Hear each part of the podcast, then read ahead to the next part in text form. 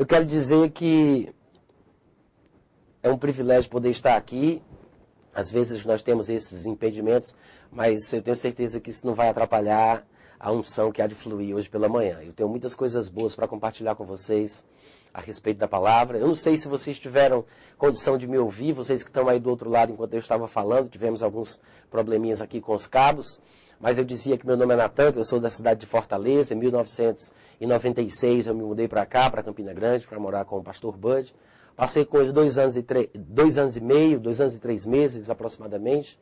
Depois de um certo tempo aqui em Campina e trabalhando na obra, eu me mudei para Campina, para o Rio de Janeiro, onde eu tive a oportunidade de morar aproximadamente três anos ali na Zona, Zona Oeste, em Campo Grande, trabalhando na nossa igreja e na nossa escola no Rio de Janeiro. Depois de um tempo, casei com minha esposa, Ana Gaia, e a gente mudou de volta para Campina Grande, de onde nós viajamos para o Brasil e pelo mundo, ministrando a palavra de Deus. Eu quero dizer que é uma alegria saber que eu tenho algumas pessoas me ouvindo do lado de lá. Eu mando aqui um abraço para aqueles que estão espalhados pelo nosso país, pessoas que estão também em outros lugares da América do Sul, alguns irmãos nos Estados Unidos, pessoas que moram na Europa, que fazem contato conosco, que mandam e-mails, nossos irmãos queridos da Angola.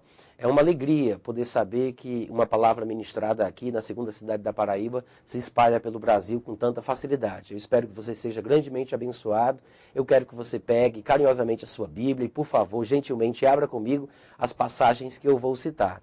Hoje pela manhã nós estaremos ministrando aproximadamente 50 minutos ou uma hora é, sobre ministério. Eu não sei exatamente como chamar essa mensagem, mas sei que falaremos sobre questões, sobre questões ministeriais. Então, a primeira passagem que eu gostaria de abrir, eu trouxe aqui comigo o meu manuscrito, é 1 Coríntios capítulo 12, versículo 28, e na sequência Efésios capítulo 4, versículo 11. Então, se você tiver com a sua Bíblia, se você quiser acompanhar, você pode fazer isso. Se você estiver interessado apenas em ouvir e prestar atenção, receba da mesma forma.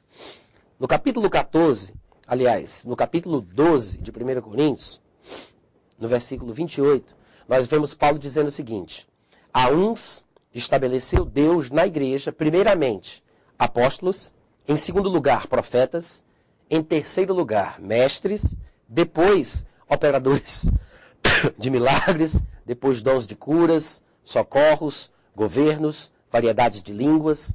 E ele vai fazer alguns alguns comentários relacionados ao ministério, como vocês devem conhecer. Porventura são todos apóstolos? A resposta aqui que está implícita é não. Todos profetas? Não. São todos mestres? Não. São todos operadores de milagres? Não. Todos têm dons de curas? Não. Falam todos em outras línguas com o aspecto ministerial e público, com uma mensagem para a igreja? Não. Interpretam, interpretam a todos? Também não. Então, nós vemos aqui claramente que Paulo ele está falando a respeito de ministério. São questões ministeriais, ele fala sobre unções e dons ministeriais. Paulo escreveu 1 Coríntios 11, 1 Coríntios 12, desculpa, Paulo escreveu Efésios capítulo 4.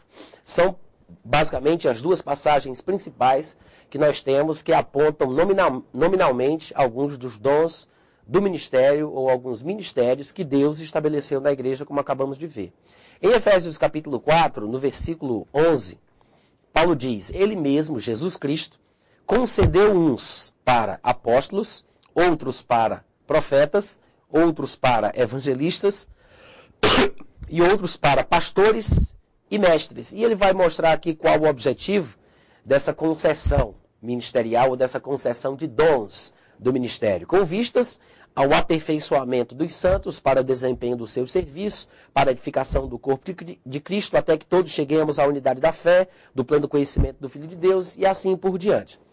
Ah, os dois versículos principais que eu quero usar, que eu pretendo unir de Efésios e Coríntios, são o versículo 11 de Efésios 4 e o versículo 28 de 1 Coríntios 12.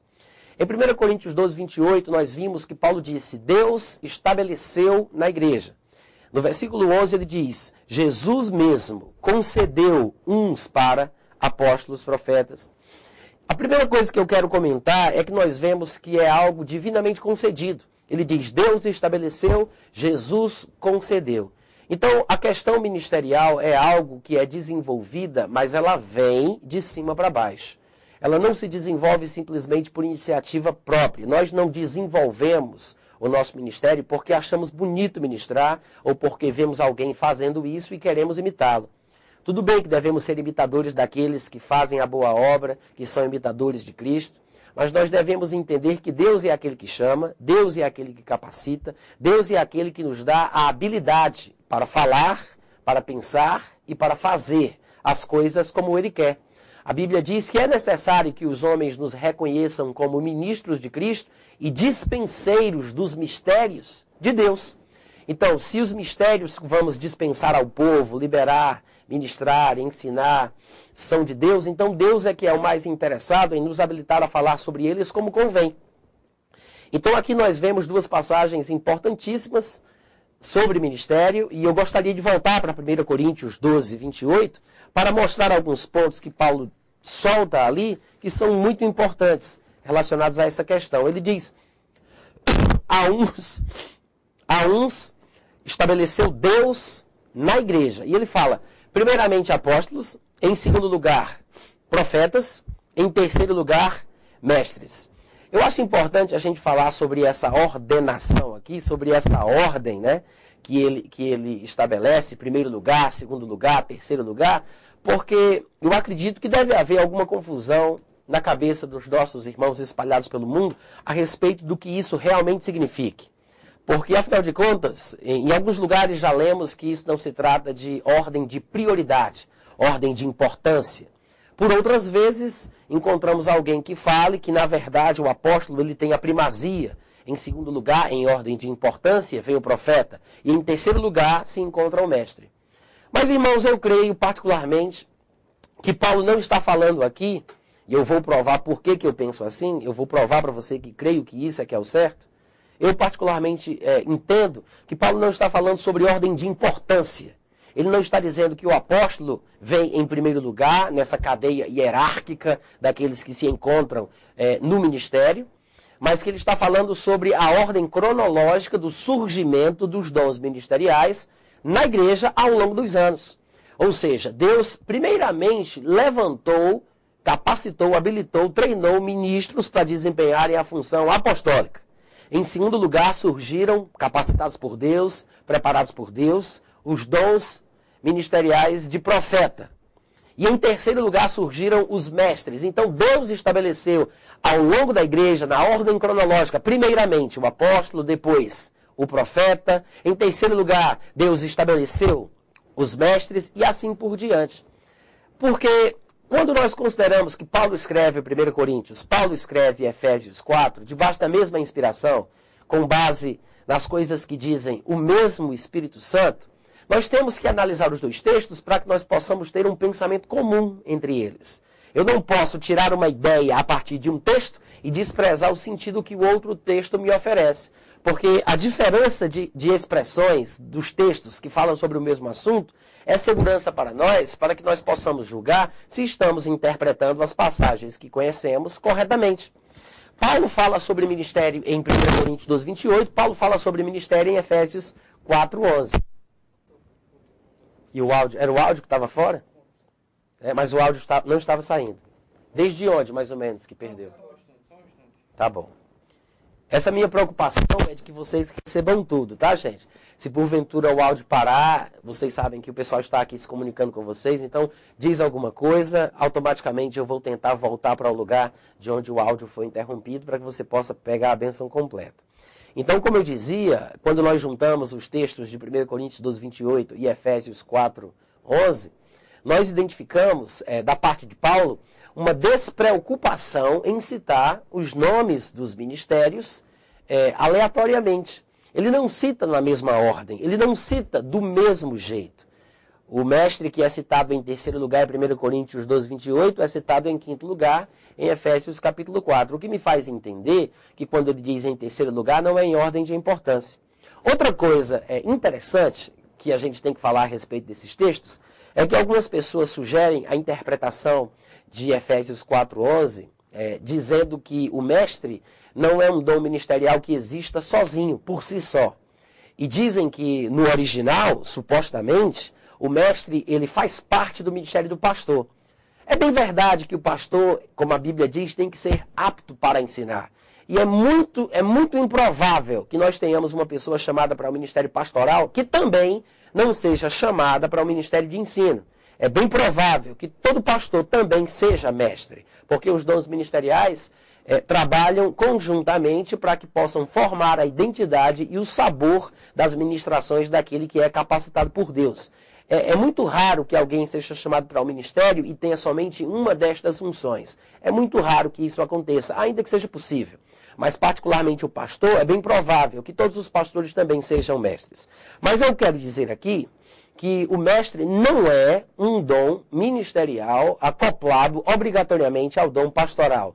Não é um dom que está incluído no ministério de pastor.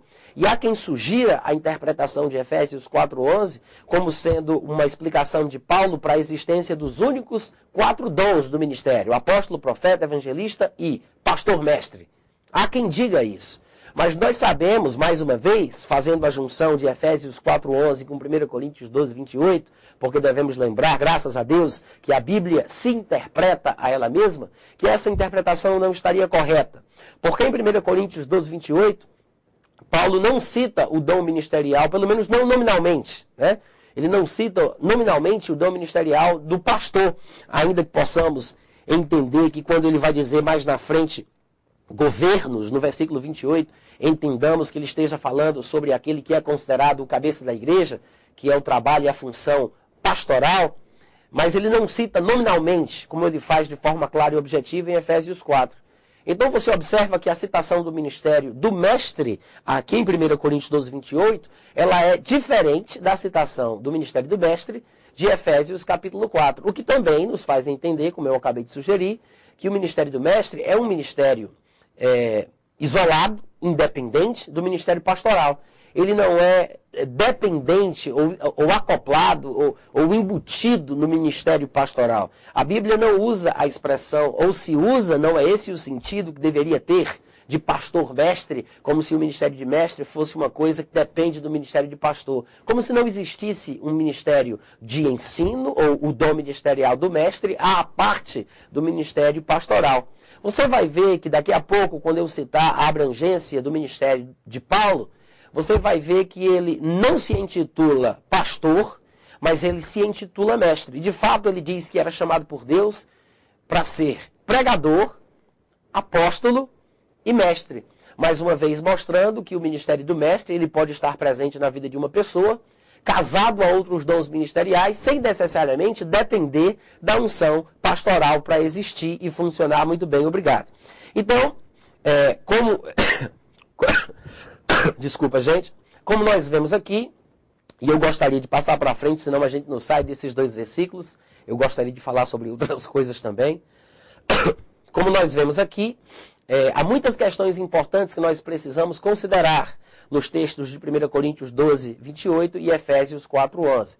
E eu quero lembrar que nem sequer estamos avaliando o contexto no qual os versículos citados estão inseridos. Então, eu deixo como exercício de casa, né, como, como uma oportunidade que os irmãos tenham, de desenvolver essa mesma linha de raciocínio dentro do contexto no qual Paulo trata sobre o assunto. Porque vai ser muito importante que a gente siga a mesma linha de interpretação, a mesma linha de pensamento, para desenvolvermos a nossa ideia e estabelecer a nossa fé de forma equilibrada e prudente, seguindo a linha de interpretação bíblica que está sendo sugerida.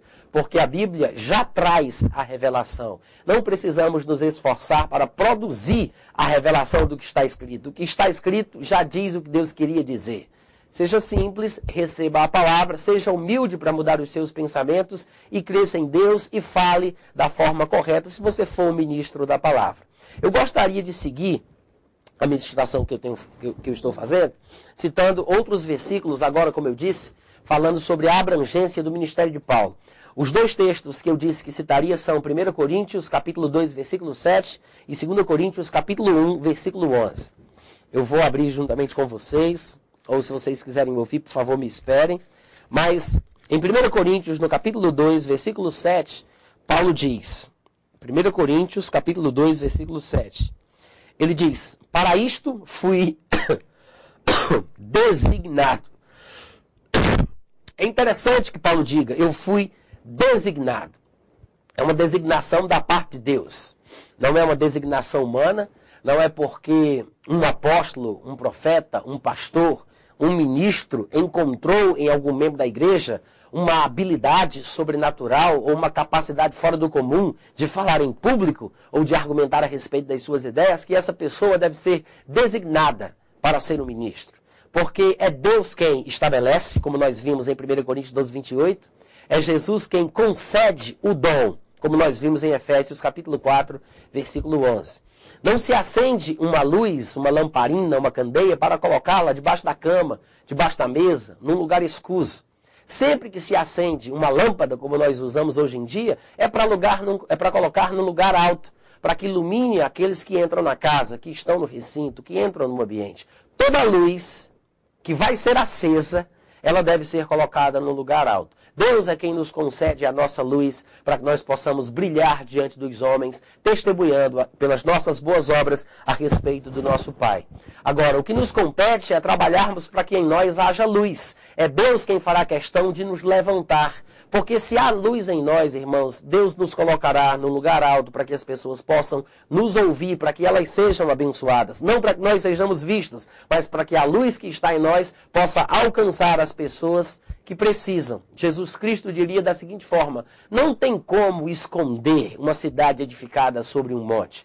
O que significa é que quando você se aproxima de uma cidade durante a noite, quando você está viajando, e você se aproxima da cidade, não tem como você não ver as luzes que emanam daquele lugar. Porque quando a cidade está edificada sobre um monte, sobre um lugar alto, a sua luz fica evidente. Da mesma forma, nós fazemos a nossa parte, Deus faz a dele. É Deus quem designa, é Deus quem estabelece, é Jesus quem concede o dom. É Ele quem chama, é Ele quem capacita, é Ele quem abre as portas.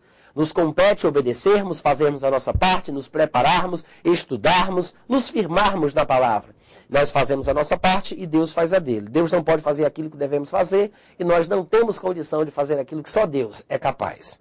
Então, Paulo diz, seguindo a mesma linha de raciocínio, ele foi designado, estabelecido, ele recebeu a concessão de um dom, ele foi capacitado para ser ministro. Ele vai falar sobre isso em outros versículos que eu vou citar aqui ao longo da mensagem. Mas eu quero que você me acompanhe aqui ainda em 1 Timóteo 2,7. Ele diz: Para isto fui designado pregador e apóstolo. Afirmo a verdade, não minto. Mestre dos gentios na verdade, na fé e na verdade. Em 2 Coríntios, deixa eu beber aqui um pouco de água, gente, só um minutinho. Aqui em 2 Timóteo, no capítulo 1, versículo 11, ele diz: Para o qual, falando do ministério, se você quiser ler o contexto no versículo 10, ele diz que a graça que nos foi dada, finalzinho do 9, em Cristo Jesus, antes dos tempos eternos, foi manifestada agora pelo aparecimento de nosso Senhor, nosso Salvador, Cristo Jesus, o qual não é, o qual não só destruiu a morte, como trouxe à luz a vida e a imortalidade mediante o evangelho. Então ele diz: Para o qual, falando do Evangelho, eu fui designado pregador, apóstolo e mestre. Então você observa. Mais uma vez, é uma repetição daquilo que nós acabamos de ler em 1 Coríntios 2,7. Ele diz: Eu fui designado pregador, apóstolo e mestres. E mestre. Eu, eu gostaria, irmãos, é, é, de sugerir humildemente que nós considerássemos aquilo que Paulo foi pelas palavras que ele proferiu. Nós falamos muito a respeito do ministério de Paulo e eu gosto de ficar com aquilo que ele disse sobre o que ele foi. Paulo diz com todas as letras e de forma muito marcante, até repetitiva, porque ele cita duas vezes com as mesmas palavras, usando os mesmos termos, na mesma ordem. Ele diz: Eu fui designado, estabelecido por Deus, para ser pregador, apóstolo e mestre. Três, três nuances no ministério de Paulo que nós precisamos considerar. Porque há uma diferença entre pregação e ensinamento. Você sabe que quando a pessoa prega, ela proclama, ela proclama uma determinada verdade, ela conta, ela inspira. É, é uma declaração, de certa forma, me permitam dizer assim, por questões didáticas, quase irresponsável. A pessoa que é inspirada por Deus para pregar, ela não está muito preocupada em explicar por que ela diz o que ela diz. Ela diz e aquela expressão de impacto tem um efeito. A pregação, ela tem o seu lugar. Graças a Deus pela pregação. Eu sou pregador. Eu prego a palavra. É muito comum você me ver ensinando, pregando ou pregando ensinando. Eu prego ensinando e ensino pregando. Mas a pregação é uma coisa e o ensinamento é outra. A pessoa que ensina, ela informa, ela explica, ela detalha. Há uma diferença entre a unção para pregar e a unção para ensinar. É possível que uma pessoa, como Paulo, seja ungido por Deus para pregar e para ensinar. E Paulo ele diz: Eu fui designado por Deus para fazer as duas coisas. E ele diz: Eu fui designado por Deus para. Cuidado, viu, Paulo, para não. Oh, cuidado, viu, para não arrancar o cabo aí nessa brincadeira. Paulo diz: Eu fui designado por Deus para. É, Peraí, deixa eu ver aqui que meu amigo ali me atrapalhou. Eu fui designado por Deus para pregador. Eu fui designado por Deus para pregador, apóstolo e mestre. Ele diz: pregador, apóstolo e mestre. Paulo não disse eu sou pregador, apóstolo, mestre e outras coisas também nas horas vagas. Ele parece, ele parece que sabia muito bem a abrangência do ministério dele. Eu quero lembrar e já quero alertar aqui aos meus irmãos que Paulo não desenvolveu esta consciência sobre a abrangência do seu ministério da noite para o dia. Até porque ele não entrou em todas as fases do seu ministério da noite para o dia. Daqui a pouco, a próxima passagem que nós iremos ler fala sobre a, a, a, o escalonamento né, da parte de Deus, da concessão dos dons ministeriais na vida de Paulo. Veio por etapas, foi em, em forma de escalas, de fases. Ele não foi capacitado por Deus para ser pregador, é, apóstolo e mestre de uma vez só ele foi crescendo no ministério, ainda que soubesse, ou talvez tivesse um vislumbre daquilo que faria no futuro, ele foi sendo treinado e preparado, crescendo em Deus para cumprir cada etapa. É assim que as coisas acontecem. Como há o crescimento natural, nós também crescemos, é, é, é, é amadurecemos espiritualmente e também crescemos no ministério. Então Paulo ele diz: fui designado pregador, apóstolo e mestre. Mostra, isso mostra que a pessoa ela pode ter na sua vida muito mais de um dom ministerial em atuação, formando a sua identidade. Eu quero que você preste bem atenção naquilo que eu estou falando, porque eu estou dizendo isto desta forma, de propósito. Pode haver mais de um dom, mais de uma unção ministerial atuando em sua vida, formando a sua identidade ministerial o sabor das suas palavras, das suas argumentações, a sua abordagem, aquilo que lhe chama mais atenção, a sua forma de citar os versículos, interpretar os textos, até a marca, por exemplo, de Paulo, da sua implicância doutrinária, são características específicas que são consequências das unções que atuavam na vida dele. Todos nós experimentamos isso de uma forma ou de outra, em uma determinada medida, num grau maior ou menor. Toda a nossa identidade ministerial é formada pela unção que Deus coloca sobre a nossa vida. É uma consequência do chamado que Ele tem para conosco. Então, eu quero que você veja aqui que Paulo ele fala sobre três unções: unção para falar, pregando e ensinando, e a unção para ser apóstolo. Eu quero lembrar que aquele que é estabelecido por Deus para ministrar como apóstolo, ou para desenvolver a função apostólica, é aquele que não somente fundamenta igrejas, mas também fundamenta indivíduos. Nem todo apóstolo abre igrejas, nem todo apóstolo fundamenta igrejas. Às vezes, o apóstolo faz as duas coisas, fundamenta igrejas e fundamenta indivíduos. Alguns apóstolos têm em sua marca ministerial é, é, mais forte o fundamento de igrejas. Outros têm a fundamentação de indivíduos. Você vai encontrar, é, dentro da igreja cristã, apóstolos que não abriram muitas igrejas, mas formaram muitos ministros. Do outro lado, você vai ver também pessoas que abriram muitas congregações, mas que não formaram tantos ministérios. Mas é comum que nós encontremos as duas coisas também presentes na vida de determinadas pessoas que são chamadas para o ministério apostólico.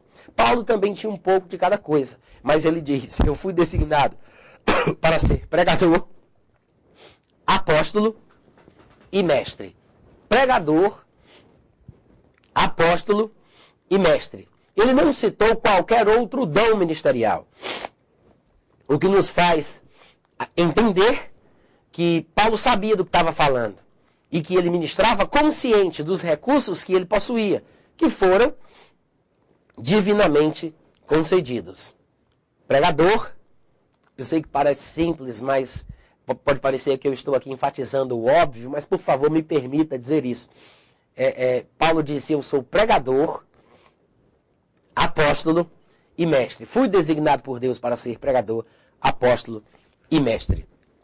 A próxima passagem que eu gostaria que vocês abrissem juntamente comigo é Atos capítulo 13.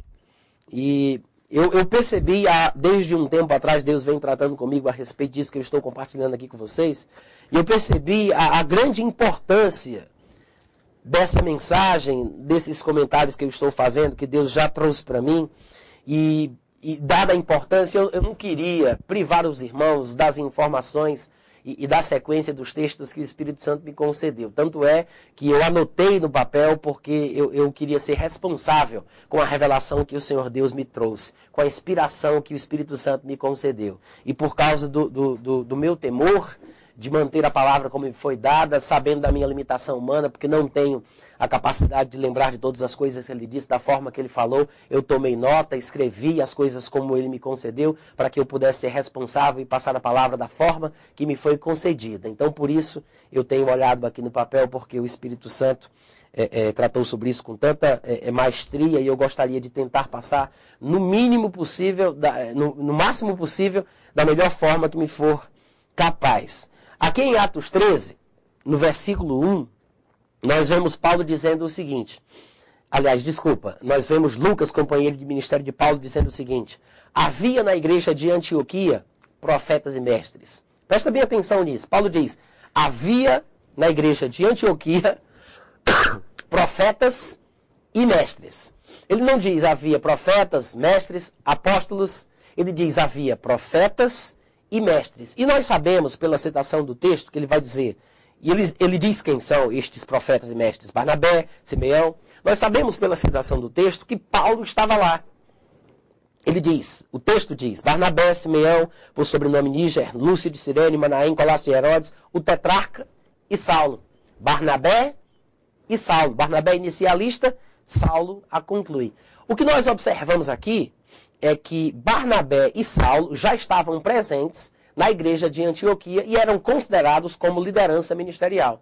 Porque o corpo ministerial que liderava a igreja de, de Antioquia era formada neste momento, nesta fase do crescimento da igreja de Antioquia, por profetas e mestres. Nós sabemos que as colunas da igreja de Jerusalém é, é, é, eram apóstolos, Tiago, Pedro e João. Ainda que eles também tenham tido outras funções ministeriais na sua vida, nós sabemos claramente que eles eram apóstolos, pelo que a palavra de Deus nos ensina. Eles eram as colunas da igreja de Jerusalém. Muito provavelmente nós poderíamos entender que estes homens aqui eram as colunas da igreja de Antioquia. Lá, as colunas eram é, é, formadas por ministros que desempenhavam a função apostólica. Sabemos que depois, em Atos 15, há uma citação de Tiago, o irmão do Senhor, porque o irmão de João foi passado ao fio da espada por Herodes. Então, aquele Tiago que é citado lá, muito provavelmente o pastor da igreja, não é o Tiago, irmão de João. Que nós sabemos por a, pela passagem de Atos 15 que haviam outros ministérios também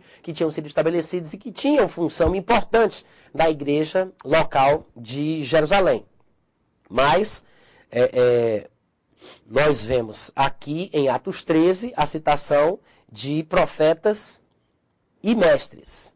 Lá em Jerusalém, Pedro, Tiago e João, citados nominalmente, e aqui Barnabé e Saulo, juntamente com os outros. Eu cito aqui, eu faço aqui o destaque de Barnabé e Saulo, porque nós sabemos a importância destes dois homens para a igreja de Antioquia, para o livro de Atos e para os textos do Novo Testamento. Barnabé, eu digo também, foi importante, mesmo que Paulo tenha escrevido os dois terços do, do, do, dos livros de, do Novo Testamento, porque foi Barnabé que, guiado por Deus, por ser um homem bom, cheio de fé e do Espírito Santo, que foi buscar Saulo lá na sua terra natal, para a igreja de Antioquia, para que ele pudesse crescer no ministério e ficar por dois anos ensinando ali a palavra, onde Ocasionalmente, os discípulos foram chamados pela primeira vez de cristãos. Mas Barnabé foi o homem que, que reconheceu em Paulo o seu chamado, o seu ministério, o potencial que ele possuía e que abriu as portas para ele ministrar quando ele não era esse grande homem que nós conhecemos hoje.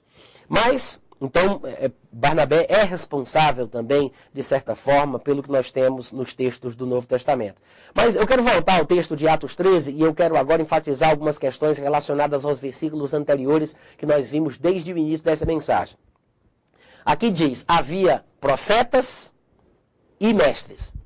Deixa eu ser bem direto, eu vou fazer uma declaração pontual. Barnabé, ne, desculpa, Paulo, nessa fase do ministério não era chamado de apóstolo. Até porque, é, no, no, princípio da igreja, quando nós lemos os livros do Novo Testamento, de fato, eles não são chamados pela, pela função que eles desempenham. Você nunca vai ver Paulo dizendo o nosso amado é, apóstolo Pedro. Ele não diz o, o, apóstolo Pedro, o apóstolo Tiago, o apóstolo João. João são as colunas da igreja de Jerusalém. Você vê Pedro citando Paulo lá em 2 Pedro capítulo 3, e ele diz, o nosso amado irmão Paulo vos escreveu segundo a sabedoria que lhe fora dada. E ele não disse o, o apóstolo, pregador e mestre, o reverendo. Ele, ele não estava faltando com respeito para com Paulo só porque ele não dizia qual o ministério que Paulo desempenhava. Da mesma forma, Paulo não faltava com respeito para com Pedro porque ele citava Pedro sem citar o ministério que ele desempenhava o termo apóstolo, profeta, evangelista, pastor e mestre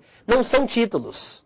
Não são nomes que devem vir antes do nosso primeiro nome para que as pessoas possam nos respeitar. As pessoas às vezes entendem errado as designações bíblicas e pensam que nós temos que ser tratados pela função que nós desempenhamos para que nós possamos impor respeito né, para com as pessoas. É engraçado como hoje em dia as pessoas querem que os membros respeitem o ministro, mas raramente se fala sobre o ministro respeitar os membros. De fato, irmãos, não é falta de respeito chamar a pessoa pelo seu primeiro nome, porque se assim fosse, Paulo desrespeitava os próprios ministros que ele havia levantado e treinado. Porque em todas as epístolas que Paulo escreve a Timóteo, a Filemão, a Tito, ele não os trata pelas funções ministeriais que eles desempenhavam. E Paulo nunca foi desrespeitoso para com nenhum deles. Paulo os trata carinhosamente, respeitosamente pelo seu nome. Mas nós temos que entender que estas são funções e não títulos que demonstram e designam o pedigree da nossa grandeza. Amém? Então, nós vemos aqui é, é, Paulo é, sendo citado como mestre e profeta. O que eu queria dizer é que ele não é chamado de apóstolo. Porque o ministério de apóstolo, a função apostólica, ainda não estava plenamente amadurecida ele não estava desenvolvendo plenamente ainda esta função ministerial. Porque, é, é, como eu tinha dito, o ministério ele é desenvolvido em etapas. Claro que isso é uma coisa muito pessoal, é muito relativa e dependendo das questões pessoais de cada um, pode ser que leve um tempo maior ou um tempo menor. E pode ser até que as pessoas passem a sua vida inteira sem nunca entrarem na etapa hum, hum, é, é, final dos seus ministérios, que nunca passem da primeira fase. Nós sabemos que isso é possível, não somente pelos exemplos que nós temos visto em ministros que nós admiramos, como o próprio irmão Reagan, ou como o pastor Bud mesmo cita de vez em quando, mas nós vemos isso na própria palavra de Deus. E aqui nós temos um testemunho no próprio texto de Atos 13 que nós estamos lendo, na vida do próprio Paulo e Barnabé. Você vê se você prestar bastante atenção, que é exatamente isso que o texto está dizendo. Ele diz: havia profetas e mestres, e no versículo 2 ele acrescenta: e estes profetas e mestres, servindo ao Senhor e jejuando, ou seja, eles estavam tão concentrados e tão interessados na busca de Deus, eh, no serviço a Deus por meio da oração, do louvor, que eles pularam no mínimo uma ou duas refeições para que a Bíblia possa dizer que neste momento eles jejuaram. Isso quer dizer que eles estavam tão concentrados na consagração, na leitura da Bíblia, na leitura das Escrituras, na oração e no louvor, que simplesmente não pararam para comer, que eles pularam uma ou duas refeições. Então, servindo ao Senhor e jejuando, disse o Espírito Santo. E é bom que a gente lembre que é sempre em atmosferas assim que o Espírito Santo diz alguma coisa. Quer ouvir a voz de Deus? Despreza algumas coisas naturais, se concentra um pouco mais em Deus jejua se for preciso, mas nesse aspecto, não de passar fome enquanto você trabalha, enquanto você vai resolver algumas coisas no centro, mas na verdade se concentra em Deus. E se for preciso, pula uma ou duas refeições para que você possa se concentrar em Deus e se consagrar a Ele, até que você possa ouvir a voz do Espírito Santo. Às vezes ele até fala no primeiro minuto, mas a gente não está tão concentrado a ponto de conseguir ouvir o que ele diz. Mas o que é interessante é que a Bíblia resume a história dizendo o seguinte: eles estavam reunidos neste mesmo lugar, orando, se consagrando a Deus, e foi nesta atmosfera de serviço a Deus, por meio da oração, por meio da leitura da palavra, que o Espírito Santo disse: Separai-me agora. E muito provavelmente o Espírito Santo pode ter falado através de algum mestre ou de algum profeta que estava ali. Porque às vezes o Espírito Santo traz a informação através de um homem de Deus. E as pessoas que estão presentes, que são sensíveis espiritualmente o suficiente para conseguirem reconhecer o que é de Deus ou não, vão, vão receber aquilo como sendo de, de Deus, do Espírito Santo. E claro que se for uma palavra específica para um indivíduo, o indivíduo é o principal responsável para, desculpe, para julgar se aquilo é ou não de Deus.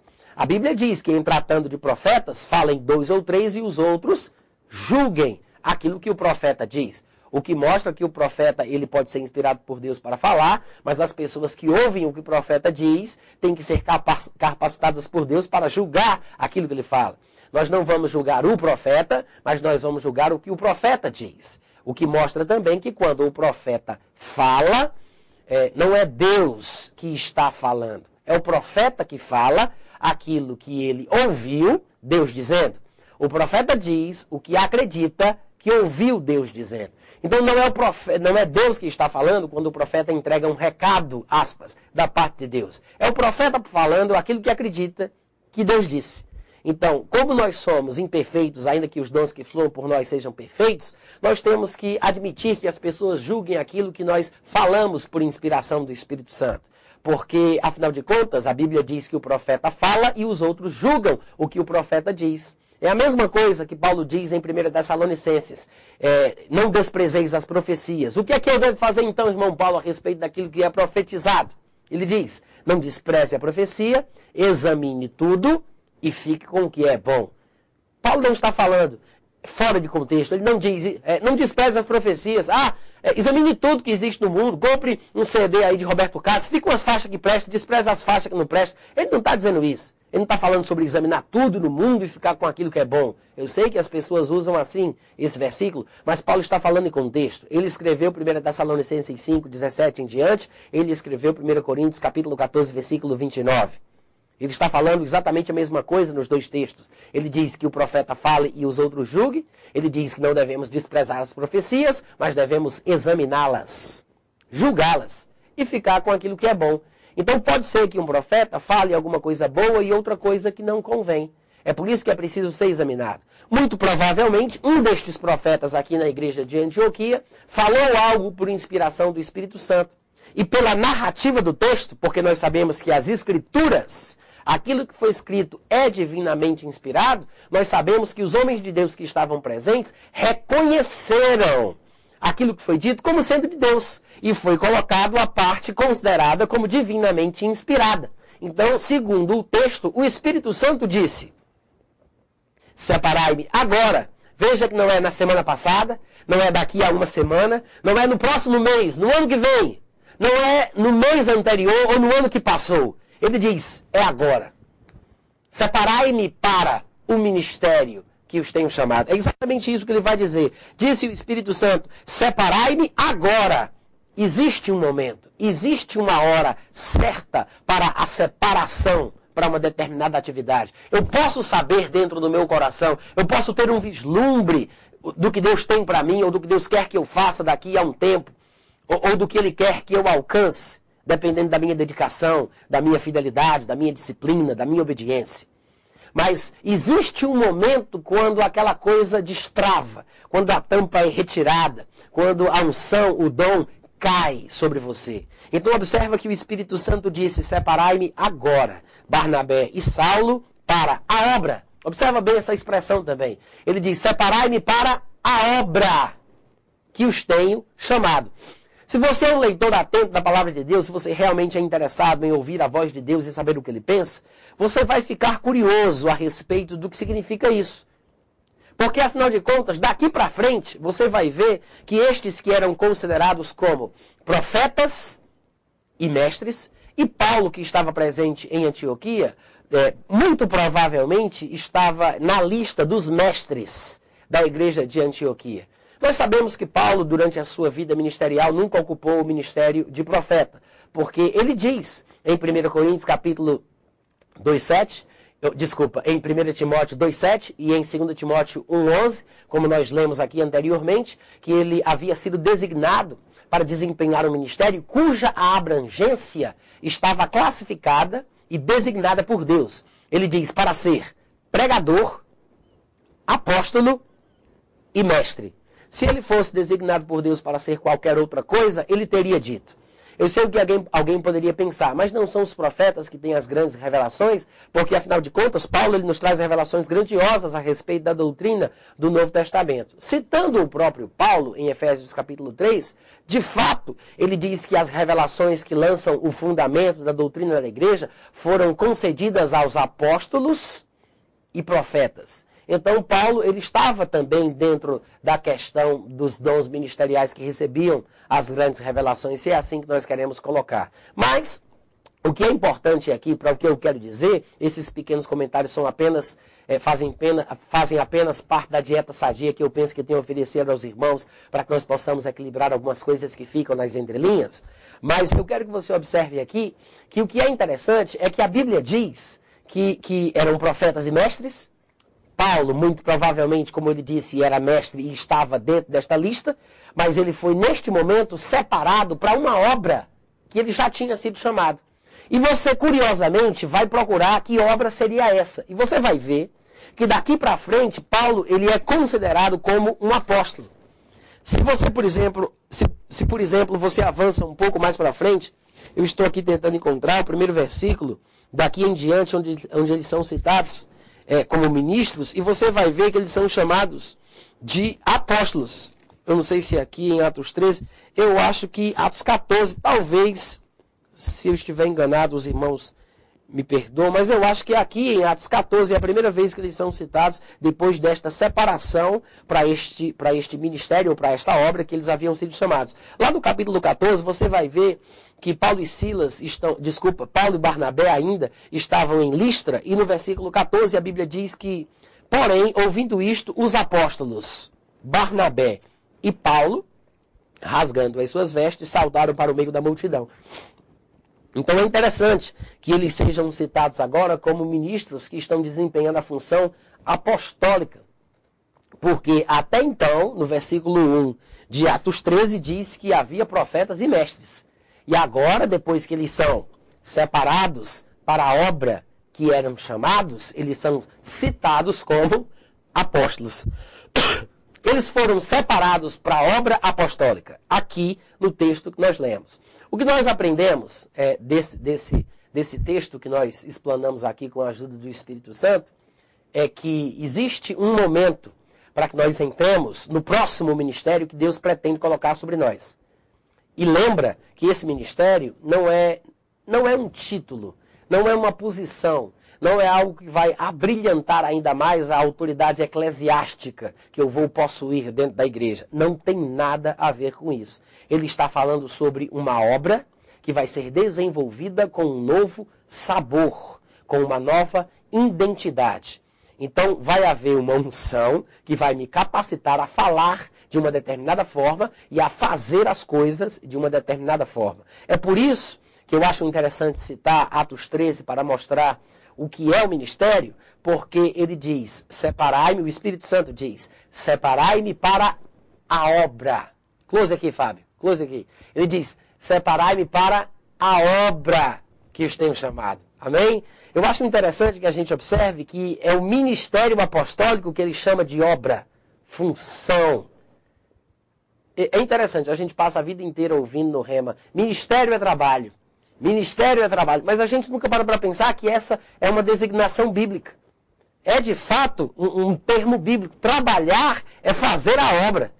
Paulo ele diz em 1 Coríntios capítulo 9, se eu não sou apóstolo para outros, com certeza o sou para vós. Vocês não são, porventura, o selo do meu apostolado, fruto do meu trabalho no Senhor? Então Paulo mostra que por ser apóstolo, ele trabalhava produzindo uma qualidade de vida naqueles que o ouviam. Ele diz: "Vocês, irmãos da igreja de Corinto, são o fruto do meu trabalho apostólico no Senhor." Se não sou apóstolo para outros, eu sou para vocês. Vocês não são fruto do meu trabalho. Então você vê, separai-me, disse o Espírito Santo, para a obra que os tenho chamado. Outra coisa importante que eu quero mostrar, e, e é interessante que a gente perceba isso, é a diferença entre dom, chamado, ou melhor dizendo, deixa eu recomeçar, chamado, dom e ministério. Chamado, dom e ministério. Eu sei que eles são interdependentes. Um influencia o outro. Um depende do outro. Mas a gente tem que fazer essa divisão por questões didáticas. Assim como nós também explicamos que o homem é constituído por uma natureza trina, espírito, alma e corpo. Não necessariamente natureza, mas três partes. Ele é tripartido, como, como nós falamos também. Mas nós vemos aqui que, que, que, ele, que a Bíblia ensina sobre chamado, dom e ministério. Quais são as diferenças? O chamado é aquela coisa, me permitam dizer assim, que nós sentimos em nosso coração, que vem da parte de Deus, que nos impulsiona a ter uma meta, a ter um alvo. É uma vocação. É o chamado. É esse o significado. Deus nos chama para fazer uma obra. Deus nos convoca para desempenhar uma determinada atividade. Talvez ainda não estejamos fazendo aquilo para o que nós fomos chamados. Paulo e Barnabé, por exemplo, como nós vemos aqui, eles tinham sido chamados. Mas o Espírito Santo disse: agora eu vou separar eles para a obra que foram chamados. Então o chamado já estava presente. Então, irmãos, nós somos chamados e temos chamados em nossa vida. Mas pode ser que ainda não estejamos desempenhando a atividade daquele chamado para o qual Deus nos quer levar. Então, o chamado é uma coisa, o ministério é outra. É, é interdependente? Estar ligado? Uma coisa tem a ver com a outra? Sim. Amém. Mas entenda a diferença. Para que quando você for perguntar ao seu irmão, qual é o teu chamado? Qual é o teu chamado? Tu tem o um chamado de mestre, né? Você saiba o que você está dizendo. Chamado é uma coisa, ministério é outra. Chamado, dom e ministério são três termos que se, se, se relacionam entre si, mas que têm designações significados diferentes. Então você observa, eles eram chamados para o ministério apostólico, mas atuavam como profeta e mestre. Não sei se Barnabé era profeta ou somente mestre, mas nós sabemos que com certeza Paulo, por exemplo, que é de quem nós estamos falando aqui desde o início, era mestre. Ele foi designado por Deus para ser pregador, apóstolo e mestre. Então, nós vemos que. Desculpa, gente nós vemos que ele ainda não era, ainda não estava atuando no ministério ou na obra apostólica. Mas nesse dia, agora, disse o Espírito Santo, ele ia ser separado para a obra ou para o ministério. Há chamado sobre a vida da pessoa, da vida do indivíduo, e chega o dia, chega o momento em que a unção, o dom para desempenhar aquela atividade é concedida. Lembra que nós vimos em 1 Coríntios 12, 28 que Deus estabeleceu na igreja, falando da ordem cronológica do surgimento dos ministros que ele levantou, que ele estabeleceu? Mas em Efésios 4 a Bíblia diz que Jesus concedeu dons aos homens. Paulo tinha um chamado apostólico. Mas chega um dia em que ele recebe a concessão do dom ministerial apostólico. Dom Poder, virtude, unção, são expressões, são termos sinônimos. Nós poderíamos dizer que Paulo recebeu, assim como qualquer um de nós, em um determinado dia, a unção para desempenhar a função apostólica. Recebeu a unção, o dom do, do, ministério apostólico, o dom de apóstolo, para que pudesse desempenhar aquela atividade, aquela obra, para que a sua abordagem, para que o seu ministério passasse a ter um novo sabor, uma nova identidade. Então, chamado, dom e ministério. Eu não sei quanto tempo eu já passei ensinando. Quanto tempo já foi aí? 50 minutos. Então, nós vamos ter aqui pelo menos uma hora, mais ou menos uma hora. E se porventura eu não terminar aquilo que o Espírito Santo me disse, talvez eu encerre, mas se o, o, o meu produtor, o meu diretor que está ali fazendo assim com a mão continuar desse jeito, eu vou estendendo os minutos e a gente vai passando um pouco mais. De qualquer forma, eu, eu tenho muita coisa boa para dizer. Eu não quero ter pressa, porque eu acho que esse formato novo aqui de ministração é maravilhoso para a gente poder abençoar o pessoal da forma que o Espírito Santo trata conosco, ministros de Deus. Porque é tanta coisa boa, tanta coisa importante para falar, e nem no rema a gente às vezes tem a oportunidade de falar tanto assim, né? Porque tem o tempo, tem o intervalo e a gente tem que ter aquele cuidado. Aqui eu vou falar, vou falar, vou falar quando acabar o tempo eu encerro. No outro dia que eu voltar eu começo e falo de novo, falo mais e falo mais.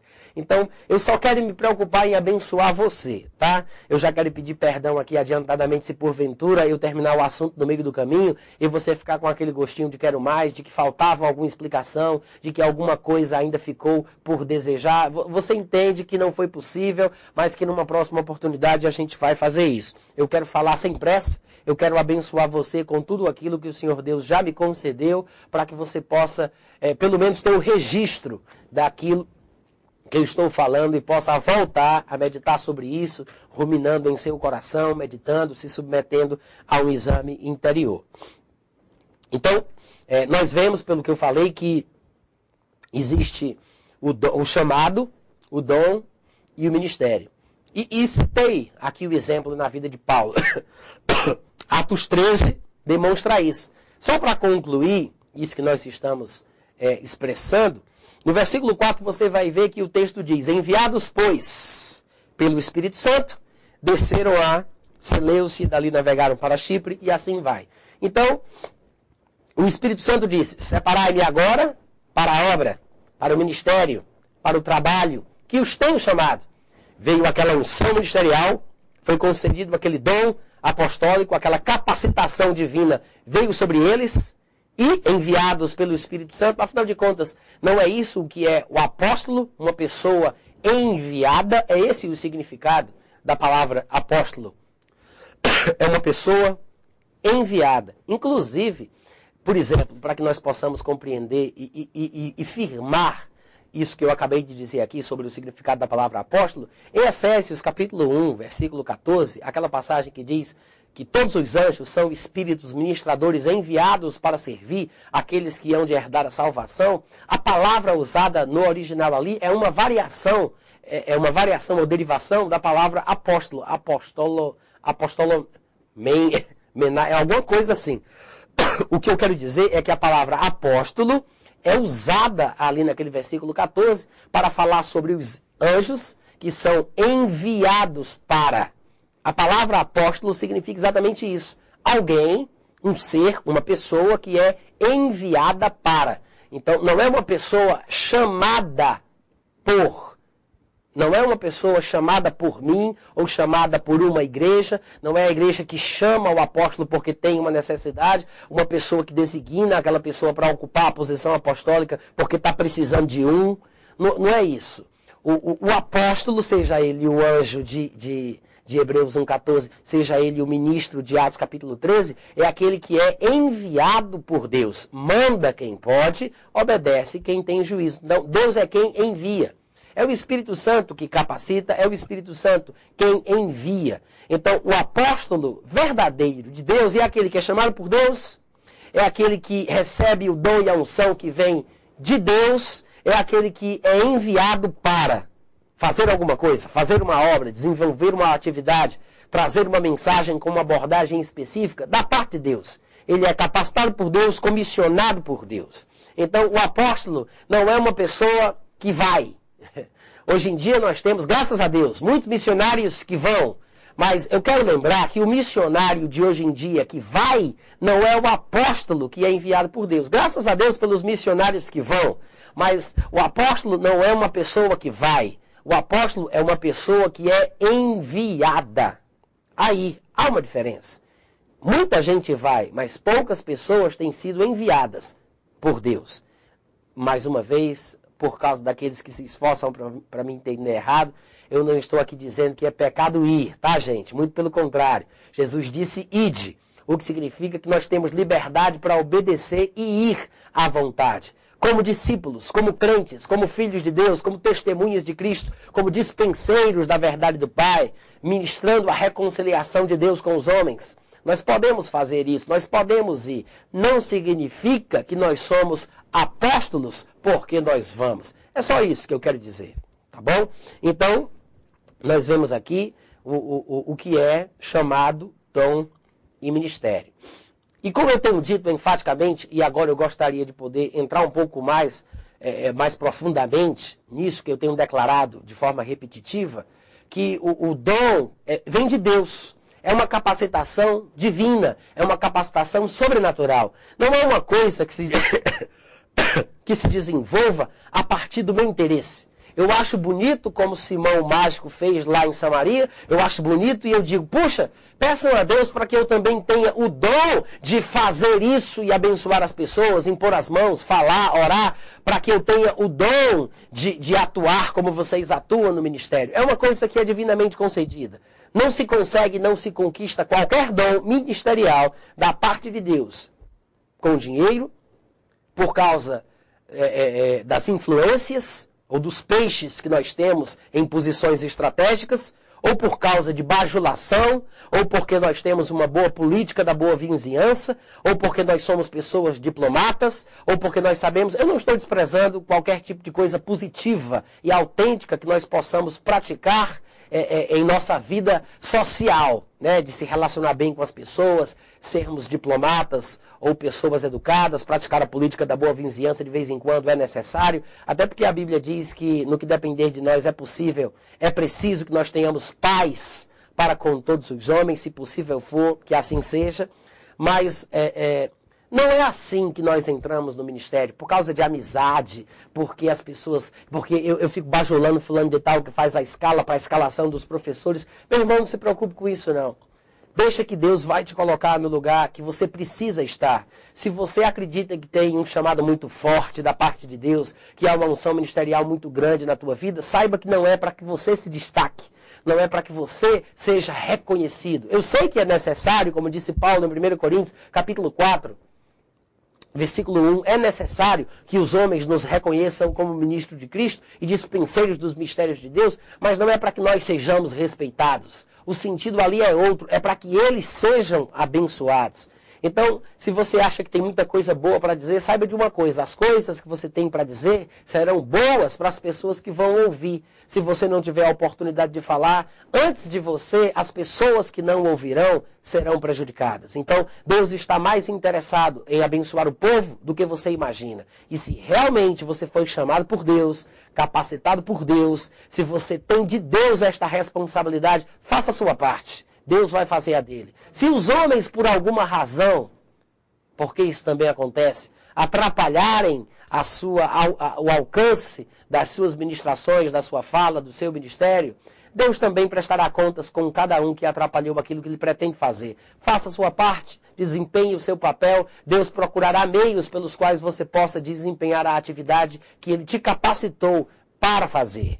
Então, simplesmente faz o teu papel e deixa Deus fazer o dele continua mantendo o teu coração puro, se desvincula de todo tipo de sentimento de mágoa, de todo tipo de, de, de, de tristeza e de amargura que possa ter entrado em teu coração com relação a algum pastor, em relação a algum ministro, em relação a alguma pessoa de importância que não te deu a oportunidade, que não te chama de pastor, de reverendo, de PhD em divindade, de técnico do evangelho, porta-voz da verdade, ou qualquer outro nome bonito que você acha que impõe a respeito diante das pessoas. Mantenha o teu coração simples. Fica consciente daquilo que Deus te chamou para fazer. Assume a responsabilidade do teu ministério com as tuas mãos. Faz a tua parte. As pessoas que têm ouvido para ouvir hão de ser abençoadas. Faz o teu papel, cumpre a tua vida, vive, vive feliz, não fica amargurado, não procura título, não procura cargo, deixa de besteira. Fica bem, você vai desempenhar um ministério muito mais saudável se você viver assim. E nem vai se desviar por besteira, Paulo, alguém está abrindo a porta. Se quiser entrar, viu? Pode entrar. Se quiser entrar. Então, é, você não vai se desviar do ministério por besteira, você não vai querer abrir uma igreja para você, você não vai se preocupar em, em, ter uma posição, você não vai ficar sempre triste porque está num lugar onde você não tem muito espaço, porque você não fala muito no microfone, porque você não é chamado muitas vezes no domingo à noite para a igreja. Então, desempenha o teu papel, faz a tua parte, guarda o teu coração, tem consciência de quem te chamou, do, do para que você foi chamado, é, saiba que a unção vem de Deus, a capacitação é divina e os homens não vão poder atrapalhar o teu ministério, aquilo que Deus quer que você faça. Amém? Que fica aqui essa palavra de, de advertência e também de incentivo aos meus irmãos que me ouvem espalhados pelo mundo, que enfrentam as mais diversas dificuldades nas igrejas locais onde eles se encontram. Mas, como eu estava falando sobre a capacitação que vem de Deus para desempenhar o ministério, que é uma, uma, uma uma, uma, capacitação divina, eu gostaria de embasar essas declarações que eu fiz com textos da palavra. Porque às vezes nós desprezamos, irmãos, alguns pontos tão cruciais, tão importantes a respeito do ministério. Porque nós não sabemos que a Bíblia fala sobre isso. O texto de Efésios, capítulo 4, que foi o segundo texto que nós, nós citamos aqui nessa mensagem, ele, ele, no seu contexto, se nós continuarmos lendo, nós veremos que a Bíblia diz que Deus colocou profetas, evangelistas, é, profetas, a, desculpa, apóstolos, profetas, evangelistas, pastores e mestres é, na igreja para desempenhar uma determinada função com um determinado objetivo.